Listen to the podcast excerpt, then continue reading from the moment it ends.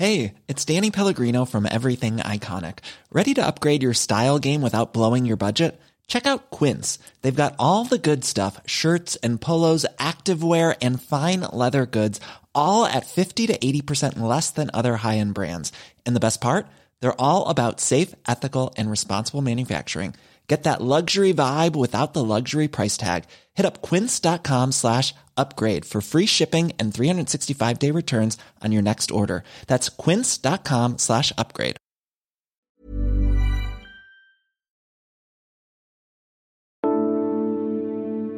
The Torah in the photo on the front page of the New York Times looked familiar to Ezra Finkelstein.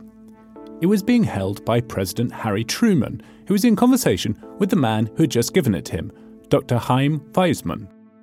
Weizmann was the president of the newly formed State of Israel and had given Truman the Torah as a thank you for being the first world leader to officially recognize the new country. The gift had been a last minute idea. With nothing on hand, Weizmann asked the head of the Jewish Theological Seminary in New York, Louis Finkelstein, if he had anything suitable. Finkelstein, unwilling to give away any of the seminary's artifacts, instead looked to his family's possessions and offered up the Torah he'd gifted to his son Ezra for his bar mitzvah. Ezra only found out when he read the paper the next day. 75 years on, the ties between the United States and Israel that started with Truman are being tested. I'm John Prideaux, and this is Checks and Balance from The Economist. Each week, we take one big theme shaping American politics and explore it in depth.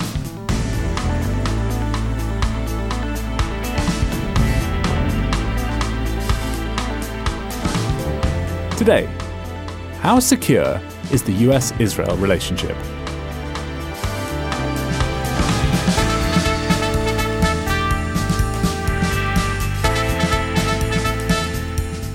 This week, Israel marks its 75th anniversary. Since President Truman recognized Israel in 1948, America has been its closest foreign ally. But that relationship has seldom been easy. That's true now, Progressive Democrats are questioning the party's innate pro Israel stance, and Benjamin Netanyahu's controversial judicial reforms have met with open disapproval from the White House. What might relations between America and Israel look like in another 75 years?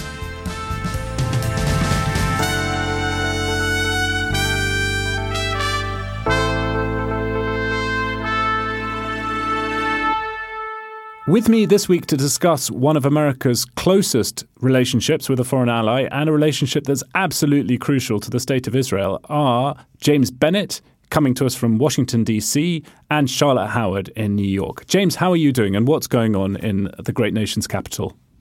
I'm doing well, John. It's a glorious day in the nation's capital, one of those stunning spring days that just makes you wonder why everybody here is so angry and aggrieved all the time and they can't just mellow out a little bit and get along. I was just walking through Farragut Square across from the White House, which is festooned with American and Korean flags in honor of the state visit that's underway here. That does sound good. I have very happy memories of DC at cherry blossom time. Charlotte, how are you doing? What's up in New York? I'm doing well. We have Zanny Minton Beddoes, our editor in chief, and Ed Carr, our deputy editor, here for long interviews with Henry Kissinger, who turns 100 next month. But hearing James talk about the visit from South Korea's president reminds me that Netanyahu has yet to receive an invitation to the White House. So you're welcome for this perfect segue. Um, thank you for that. I was actually going to take your perfect segue and take it somewhere else. James, Joe Biden is running for president, which is perhaps no great surprise. You wrote a column about this a while ago. We argued, you argued in the column that him running for president again was not a great idea. You kindly came and talked about that on, on the podcast. So, how are you feeling now? It's all real. Um, worried, I guess. Still terribly worried. I, I don't think I'm the only American, to judge by the polling, that that feels this way. And but it sure looks right now like we're going to get a repeat of what we saw in 2020 and a grudge match between these two candidates that um, most Americans don't want to see. We did a podcast at the beginning of March about whether it was a good idea for Biden to run. At the time, we all, like most other people, most other analysts, expected that he would. So do go back and listen to that if you're curious about our views of his chances next year. Also, the great James Bennet was on The Intelligence, our daily podcast, earlier this week. And so if you want to hear James's take, go back and find that in your podcast app.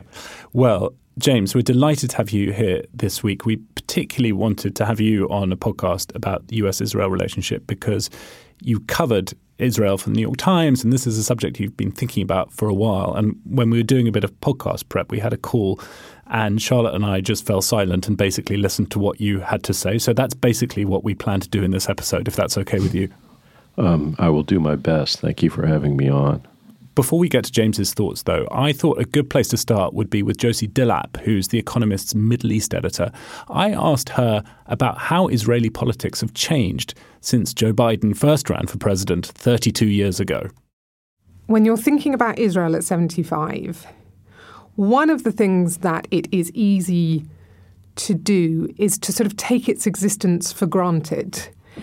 And for years, we have talked so much about Israel's place in the Middle East, about the Israel Palestine peace process, about its relationship with America, about its relationship with Arab countries, that you sort of forget that it was founded you know, at an extraordinary moment in the aftermath of the Holocaust, after sort of years of this nascent Zionist movement arguing for the for the establishment of a state of Israel, where they had different ideas about what that was. Was it just a Jewish homeland that could be anywhere? Was it inextricably linked to this particular piece of land? And so I think that you know, whatever you think about Israel, whatever you think about the rights and wrongs of the way it was established, the way it has evolved, I think that one thing to remember at this point is that its existence and its survival were never guaranteed. So the fact that it's reached 75 is in and of itself sort of quite extraordinary. For me, it's been interesting this past week going back and reading a little bit more about Israel's early history and realizing or remembering, as you say, quite how fragile the country was and how contingent its survival seemed to be at various points. And, and yet, over the course of seven decades, it built these incredible institutions and this thriving democracy and this strong country. But the institutions over the past 10 years, and particularly, I suppose, over the past few months, where we've seen these big protests in, in Israel over Bibi Netanyahu's proposed changes to the judiciary, suddenly seem a bit more fragile now. Yes. And I think, I mean, again, you know, it's probably something that people outside Israel often don't think about the fact that Israel doesn't have a written constitution. And and that's not, you know, that's not necessarily in and of itself sort of a terrible thing. There are other countries, notably Britain, which don't have written constitutions. You can survive without that. But the re, you know, one of the reasons that Israel doesn't have one is because there are really difficult questions that it has always had to grapple with, whether it's about its borders, whether it's about its relationship with the Palestinians, whether it's about the role of um, religion, that it has never settled. And so it's had this sort of fudge, I suppose, that it's got around it. And the Supreme Court is kind of part of that. And it's always been you know, it's always had an important role in Israel, in part because you um, it's a unicameral system, so you don't have a second um, level to, to sort of provide checks on parliament.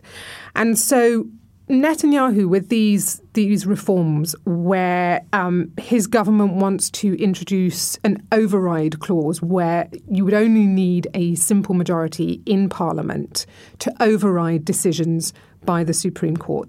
Those reforms have been incredibly controversial because the Supreme Court is kind of that key institution that provides some kind of political check.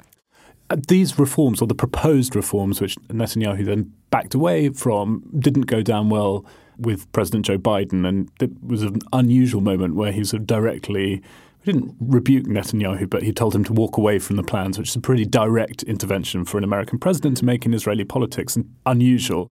I think it's really interesting because, as, I mean, as you say, you know, America, Israel's closest ally, very careful about kind of how it would intervene in Israeli politics, internal Israeli politics. And I think what's really interesting is Israel and America have had an extremely close relationship for the past 75 years on lots of fronts and for lots of reasons. And one of the reasons, one of the sort of understandings is that America and Israel have sort of shared values, you know, in, in the commitment to de- in a commitment to democracy, liberal democracy. And so I think what's what's interesting that Biden sort of took this stance is whether it reflects kind of more profound concerns about the direction that Israel is going in and how that sits, you know, with America and kind of American values. One of the things that journalists sometimes do is take a crisis that's going on at the moment and just assume that the relationship between the two countries involved is at its lowest point ever, right? Um, has there been a worse moment than now in US Israel relations? Or is it in fact accurate to see this as some kind of low point, do you think? I think that the way that it's accurate to see it as a low point is that although this is an immediate crisis and you know this relates to what is going on currently and it relates to the current government in Israel and the current gov- government in America. It also reflects some much bigger shifts that are happening in both countries. Um, you know, Israel, you have a fast growing group of ultra Orthodox Jews. You have this this growing religious nationalism, the country sort of seeming to move to the right you have sort of changes, other changes in in um, demographics, in particular, sort of growing Arab Israeli population, which which is going to increase the political polarization within Israel. You have the ongoing poison of this unresolved question of the Palestinians. Meanwhile, you have America sort of moving in recent years towards a more isolationist position. You have an interesting sort of question in America of the role of religion, which has tied in very much to, to support for Israel, because it's not just Jews in America who support Israel, it's also Christians. And, and yet, if, you know, that sort of, if America is becoming more secular, then, then there's a question of how that affects America's relationship with Israel. So I think that the point is that these are very profound shifts that you know, Israel in particular is going to have to figure out how it manages. And so it, it's not that Israel can fix this crisis and then everything's going to be rosy again. It's going to have to think about how it manages the relationship in the context of those very significant changes.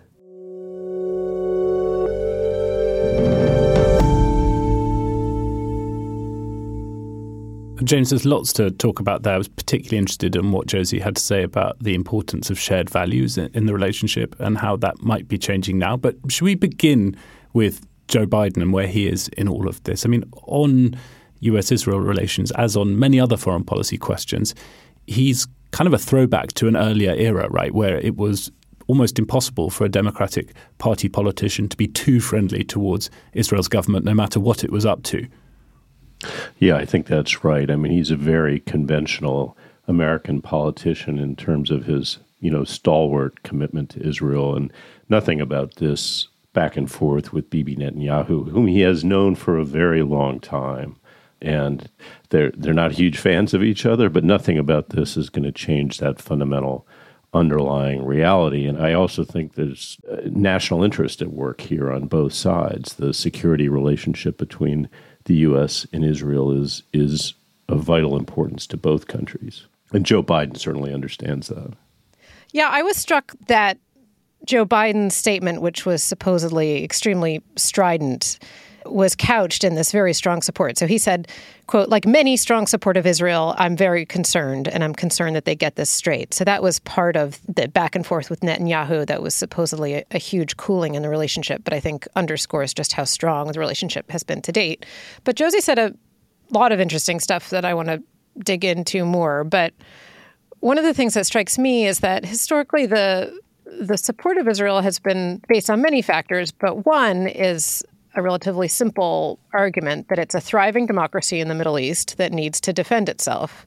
And what this crisis laid bare is that it's not particularly a thriving democracy. And a growing number of people within the democratic left can criticize Israel as an aggressor. So rather than seeing Israel as, as a country that needs to defend itself, they see Netanyahu as being too right wing and, and aggressive with Palestinians. And so I think that that's worth underscoring just how fundamentally this particular time for Israel undermines what has been a main piece of America's support for Israel in the past. And then I'd also just add that it's much easier to support Israel when its biggest threat is external, but it's harder when its fractures are internal. So it's not that the external threats are gone, but the internal p- politics are really problematic. And so when an American politician says they support Israel, it's unclear which version of Israel they support or whether they support the country more broadly or this administration of Netanyahu specifically. It just gets much trickier. So I think that that also is part of why this is a particularly hard time in the relationship.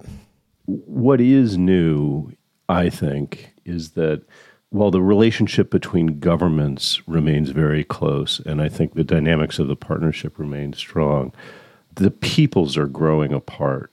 And there is a clash of values that is beginning, I think, to rise to the fore that helps explain why Israel has become a partisan issue, which it never really was. There have been moments of partisan conflict over Israel, disagreement about policy. There certainly have been other low moments between the governments.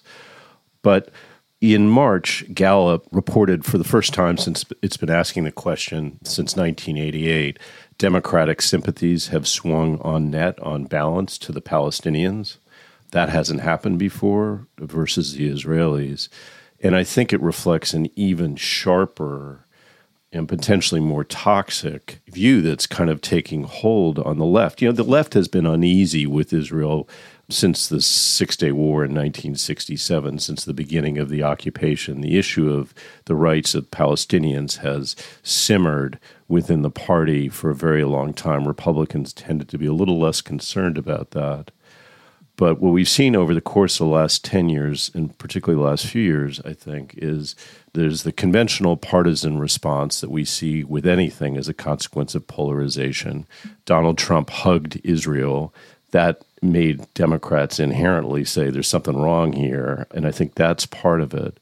Yeah, so there were all those changes. And also, as you've written, James, the memory of the Holocaust is fading a little bit. Israel is changing a lot.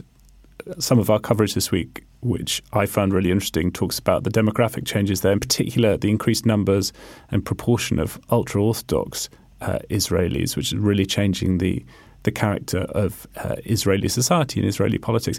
And also, you know, Charlotte a minute ago talked about Israel being a lone democracy under threat from its neighbors. There's something paradoxical there, which is it's perhaps less under threat from its neighbors than it has been at most points in its history, right? There's still the threat from Iran, but in 2020, Israel made peace with more of its neighbors under the Abraham Accords.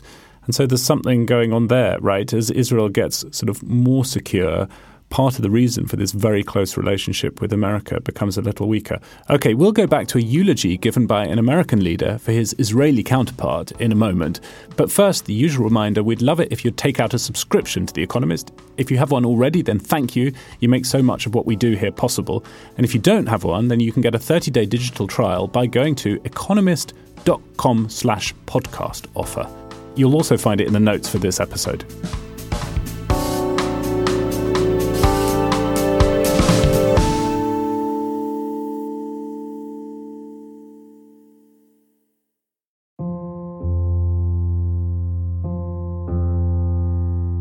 The soil travelled nearly 6,000 miles in a small paper bag. Edward Kennedy had collected it himself from Arlington Cemetery, taking a few handfuls of dirt from his brother's graves. In Jerusalem a day later, Senator Kennedy knelt by another grave, an open one this time. He spread the earth, transported from the resting places of John F. Kennedy and Robert Kennedy, on the coffin of another man killed by an assassin's bullet.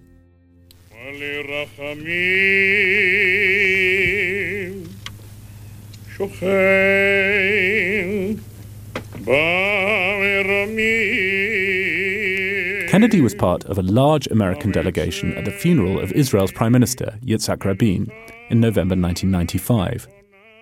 There were two former presidents, George H.W. Bush and Jimmy Carter, three former secretaries of state, and 40 members of Congress and the sitting president, Bill Clinton, who gave a eulogy. The American people mourn with you in the loss of your leader, and I mourn with you for he was my partner and friend. The New York Times called it the largest gathering of the high and mighty in the history of the Middle East. Rabin had been fatally shot at a rally in Tel Aviv by an Israeli Jew opposed to the peace process. Welcome to this great occasion of history and hope. Today, we bear witness to an extraordinary act in one of history's defining dramas.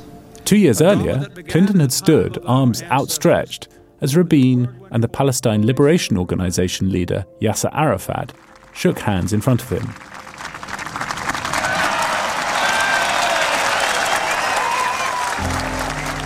It was the first time they'd done so in public. The Oslo Accords and the historic handshake that marked their signing was seen as a turning point in efforts to broker peace between Israelis and Palestinians. And that was still the hope at Rabin's funeral. He knew, as he declared to the world on the White House lawn two years ago, that the time had come, in his words, to begin a new reckoning in the relations between, between peoples, between parents tired of war, between children who will, will not, not know war. Here in Jerusalem, I believe, with perfect faith, that he was leading his people to that promised land. Clinton ended the eulogy in Hebrew, turning to look at Rabin's coffin. And shalom, Haver. Shalom Haver, goodbye, friend. The phrase was taken up by Israelis mourning their leader in newspaper headlines and on bumper stickers next to the date of Rabin's death. For Clinton, it was more than just a performative platitude for an important ally. He admired Rabin and saw him as a mentor and was devastated by his killing. In the eulogy, Clinton vowed to continue the peace efforts Rabin had given his life for. He spent the rest of his presidency trying to reinvigorate the process, as other American presidents have done since.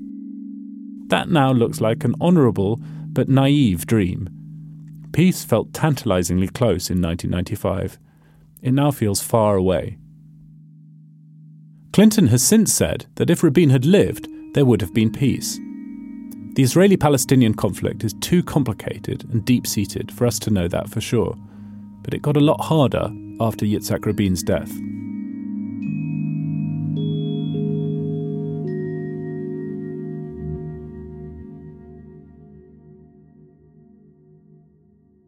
So, Charlotte, despite the path the two countries have taken since 1995, Yitzhak Rabin's death, this remains an extremely close relationship. What does that mean in practical terms?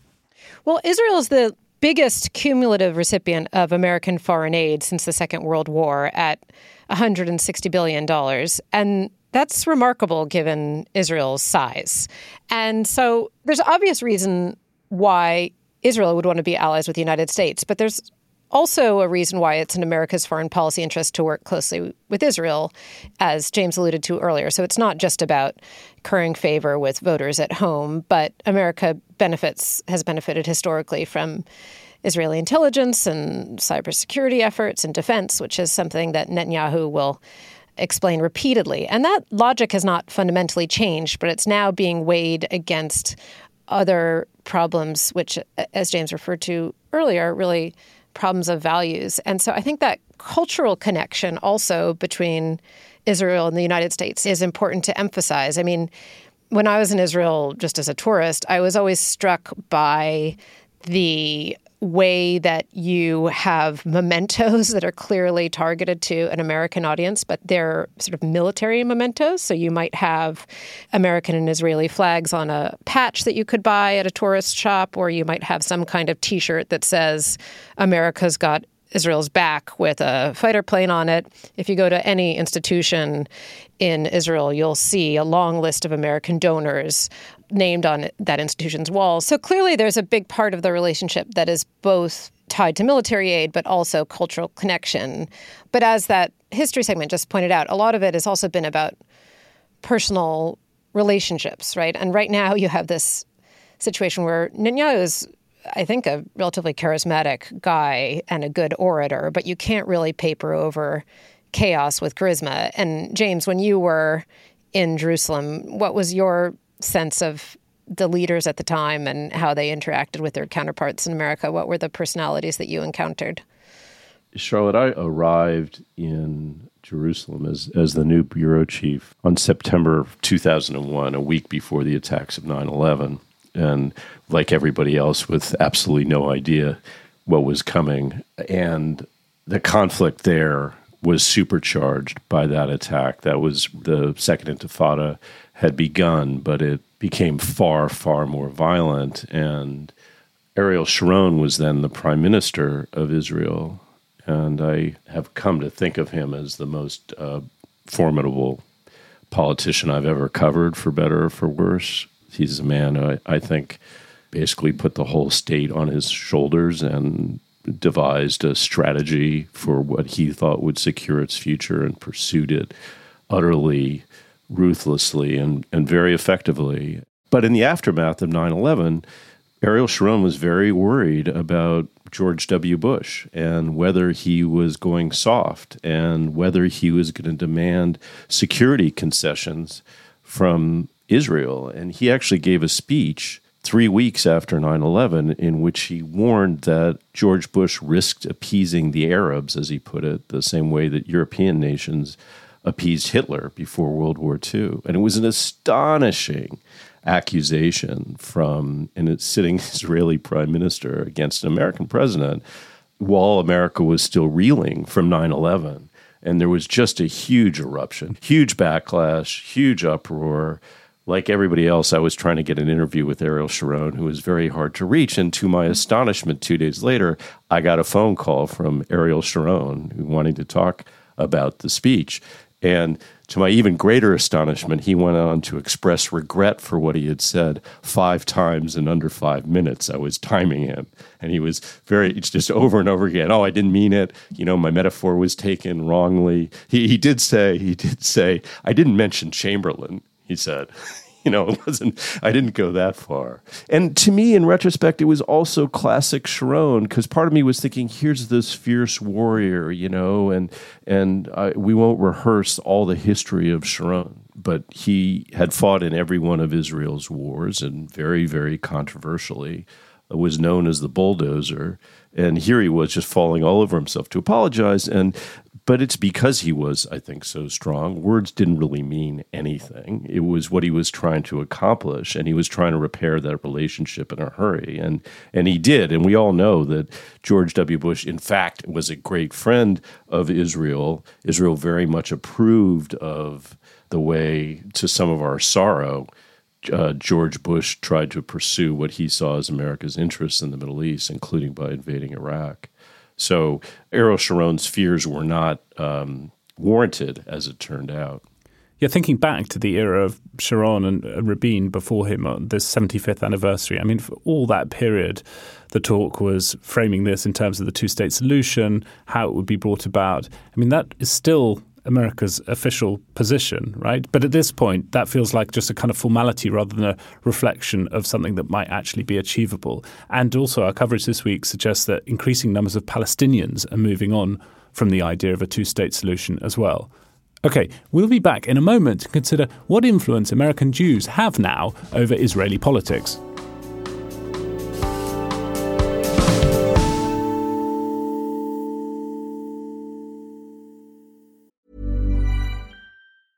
Summer's just around the corner, so give your body the care it deserves with Osea's best-selling Undaria algae body oil. Created by infusing Undaria seaweed in barrels of botanical oils, it leaves skin silky soft and glowing. Plus, it's clinically proven to improve elasticity and deeply moisturize without feeling greasy. It's safe, clean, vegan skincare. Get 10% off your first order at OseaMalibu.com with code GLOW, plus free shipping on orders over $60.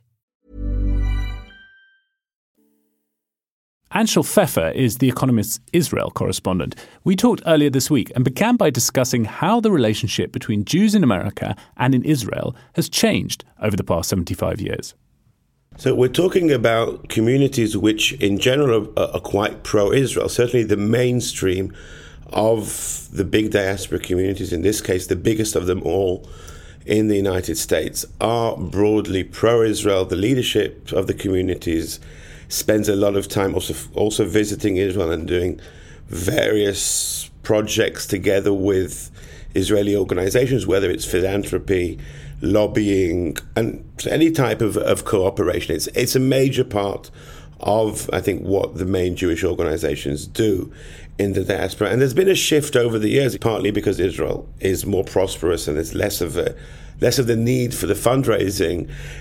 The relationship has become, some would say, more tilted towards Israel with Israel, saying we, uh, we we're less in need of this diaspora money, but the connection is still a very important connection, whether it's political lobbying and everything to do with maintaining high levels of American support for Israel, and just the fact that we're talking about relatively a small nation. There are only 15 million or so Jews around the world, and roughly about 40% of those live in Israel, another 40% live in the United States. So we're talking about the big, the two big Jewish communities which have a level of relationship, but it but it's it's being tested. It's certainly being tested in recent months with the new Netanyahu government being much more far right and much more religious than in the past. And American Jews tend to be more liberal, and their level of religiosity tends towards the less orthodox. So this is creating, uh, I think, a lot of tension to that relationship right now. And that difference between the makeup of the current Netanyahu led government and the sort of center of gravity of uh, Jews in America politically is really interesting. I wonder, though, to what extent, even if at all, it adds a, some kind of constraint on the action of an Israeli prime minister or, or an Israeli government. I mean, does Netanyahu have to be mindful of what lots of Jews in the US think or, or their opinions, or can he afford to essentially ignore them entirely? So when we talk about Netanyahu, we're talking about somebody who basically owes his political career to American Jews. He began his public he began public life as first as a deputy ambassador in Washington. We're talking back in the 1980s, and then uh, as the ambassador uh, at the UN. So at the center of of, of Jewish organizational power in, in, in the US, and very much.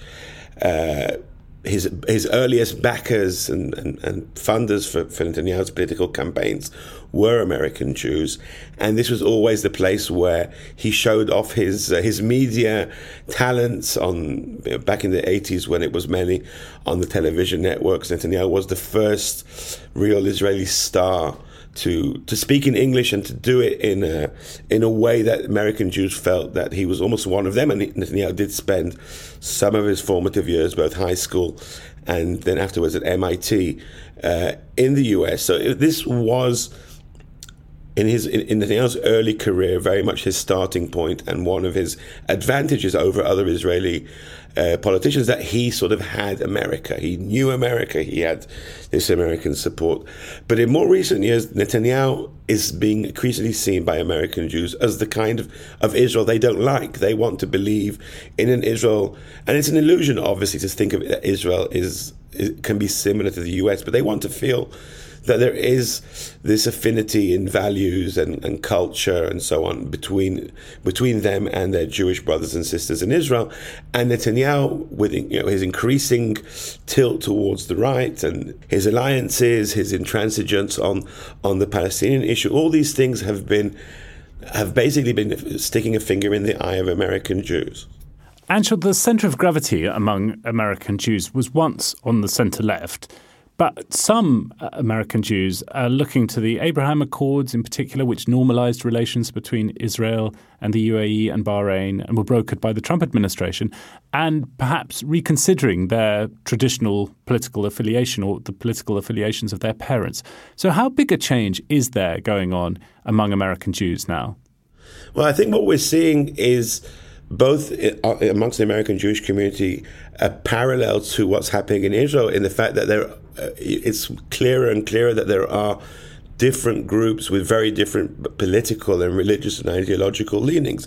So we know, based on decades of elections and surveys, about 70% of American Jews vote Democrat. But the 30% who do vote for the Republicans, and they're a minority, but we're talking here about a significant group. There are Netanyahu's supporters here. They're the supporters of Israel's current far right government. They're, in many ways, they are closer to Israelis or to the kind of Israelis who are now in government, the religious right, than they are to some of their American Jewish neighbors and, and friends. And what I think what we're seeing here increasingly is two different camps, not necessarily just along the lines of Israel and the US, but a Jewish right wing, some would call it fundamentalist camp, which is perhaps larger in Israel, but also has a very significant presence here in the US. And certainly during the Trump years, they felt that they felt that they were um, they almost felt in power. And you talked uh, at the time to quite a few, especially ultra Orthodox American Jews, who didn't feel as uh, so much at home in the American establishment, or maybe didn't feel that American at all. In the Trump years, they felt that this was a, this was an administration that was much closer to them, in the same way that the majority of American Jews felt estranged uh, in the Trump years from the administration.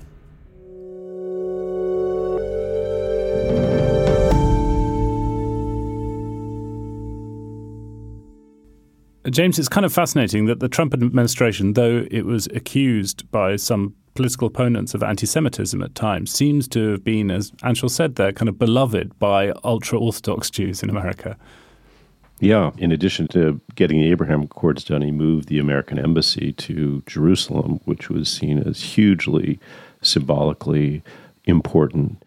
James, you referred earlier to the shift in public opinion as reflected in this Gallup poll from March. And I was looking at some of the underlying differences that were reflected in that poll.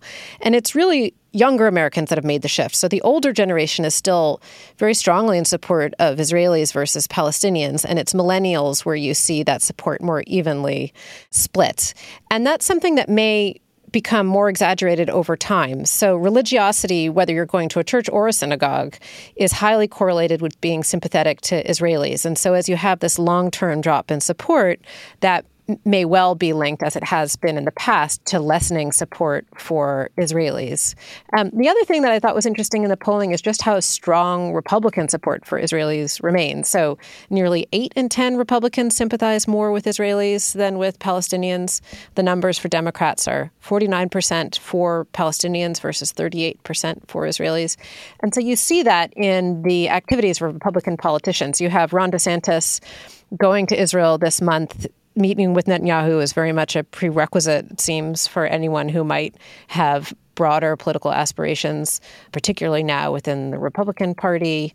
Kevin McCarthy is going to Israel as well. So Democrats still go. So Hakeem Jeffries was there this month, leading Democrat in the House. But I nonetheless was struck by the strength of Republican statements in support of Netanyahu after Biden was mildly critical of Netanyahu. Kevin McCarthy came out with this statement about how Netanyahu is an Israeli patriot, a statesman, and, and a great friend of the United States, and that his support for Israel's vibrant democracy was unwavering. So I, I think you do see this playing out in the way that different parts of the American uh, political class relate to and talk about Israel. James, that incredibly staunch support on the Republican side for Israel, how much is that to do with polarization that we've talked about, right? So Biden criticizes Netanyahu. The thing to do for Republican politicians is to leap to his defense. And how much is it to do with the importance of evangelical churches in the Republican coalition? What do you think explains the current Republican position? Look, what came first was the evangelical support. And we saw that really over the course of the last 20 years grow and grow, and uh, particularly. And then came Donald Trump, John. So I guess that it, to answer your question, both things are true, and that's that's the sequence. And I think Trump's embrace was partly related to that you know strong evangelical support that emerged um, really particularly over the course of this century for for the state of Israel. I just think we can't emphasize enough the generational aspect here and the role of time, you know, and change in the Middle East and shifting the the politics. I mean, you know, memories of the Holocaust are fading, and those were utterly central to the initial strong support for the idea of a Jewish homeland in Israel and the U.S. And I think for several generations, a sense of great sympathy. And then on the left, that was combined, you know, particularly in the first 25 years or so of the state, of with this was a socialist democracy in the Middle East and a poor and struggling one. And so young Americans today and young American Jews too look at Israel and they see a thriving capitalist state and they don't recognize they're the frightened, vulnerable, impoverished refugee state that still lives in the memory, I think, of some Americans. So, James, as you say, there have been some changes in America and American public opinion, but I'm mainly struck by our coverage this week, which is focused on Israel, as it should rightly be, about just the extent of the changes in Israeli societies, even since the era of Rabin and, and Ariel Sharon, which you covered, and in particular the demographic changes, right? There's a note about Israel in the Middle East and Africa pages this week, which Charlotte already mentioned, which has some great numbers on the fertility rate in Israel. So, overall in Israel, the fertility rate, the number of children a woman is expected to have in her lifetime is 2.9, which makes it the highest in the OECD. But that average figure masks a huge variation in some of the cities that, that are populated by the ultra Orthodox Jews, the average woman has seven children. Uh, and in secular places like Tel Aviv, it's less than two. And so you have this very profound shift in demography in Israel, and with that demographic shift, a shift in values, which I think is just going to make it really hard to keep this relationship as strong as it has been over the next 75 years. Okay, James, you know what's coming up. It's quiz time. As we mentioned earlier, Joe Biden announced that he's running for re election this week. The video launching his campaign had the slogan, Let's finish the job. I'm going to give you a few more slogans used during campaigns of presidents running for a second term, and I want you to name the candidate they apply to. Okay, first one a safer world and a more hopeful America. Hmm. That's terrible. It's bad. I It's a mean, real mouthful. it could be George W. Bush, but I don't think it was. These are incumbent presidents running again? Yes. I'll say I'll say GW, but I'm not sure that that's right. I would agree with that, but yes. You can definitely agree with it because it's right. It was George W. Bush in 2004. I think the safety thing was an important part of that candidacy. So, um, Charlotte, you take the points there. Question two. This is a doozy. Peace and prosperity. Reagan? I'd go further back. I, maybe uh, Eisenhower? It was Dwight Eisenhower in Hmm, 1956. That's 1 1. Very good. The third one, okay. He's making us proud again. That could be Reagan. Yeah, that sounds Reagan-y. It sounds like something that Nancy Reagan came up with over breakfast, and then that was it.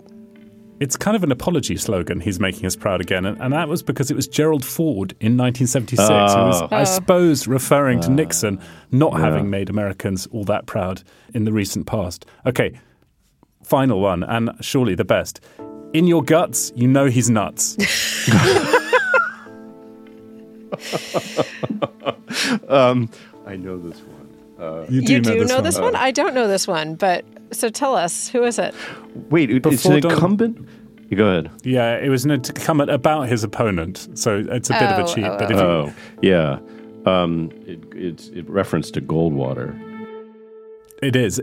It was LBJ in 1964, and it was a riposte to Barry Goldwater's slogan, which was "In your heart, you know he's right." I'm going to give some random trivia, which is that, um, speaking of Republican support for Israel, which is that Orrin Hatch wore a mezuzah around his neck. The Republican senator, uh, Mormon Republican senator, wore a mezuzah around his neck for four decades, and he also wrote a Hanukkah song. That is really good trivia. James, do you have any trivia you want to add? No, I can't. I can't remotely compete with that. You I can't think top that. As Okay. a result, Charlotte is the victor again this week. Charlotte's the victor. She's continues. racking up the points, making up the rules why. as she goes no, along. I mean, you guys are both dramatically rewriting the rules. James got at least three questions right. So if Idris was here, he definitely would not get, let me get away with anything remotely resembling a victory. So we can move on. I gracefully concede. And it's been nice speaking with you both.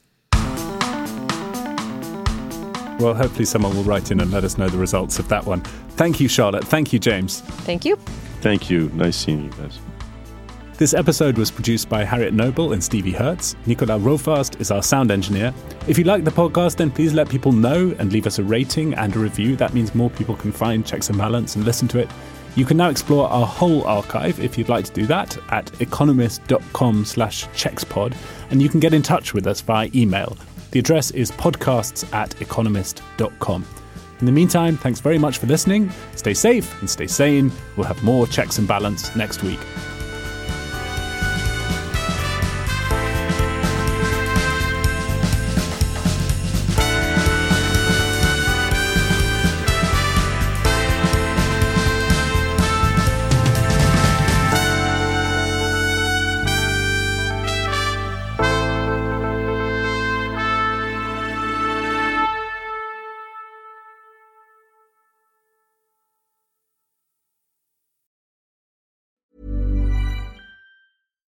Sick of being upsold at gyms? My guy, you're currently a base member. For $90 more, I can upgrade you to our Shred membership. For 130 more, you'll be a Swole member. And for just $300 more, you'll reach Sweat Platinum.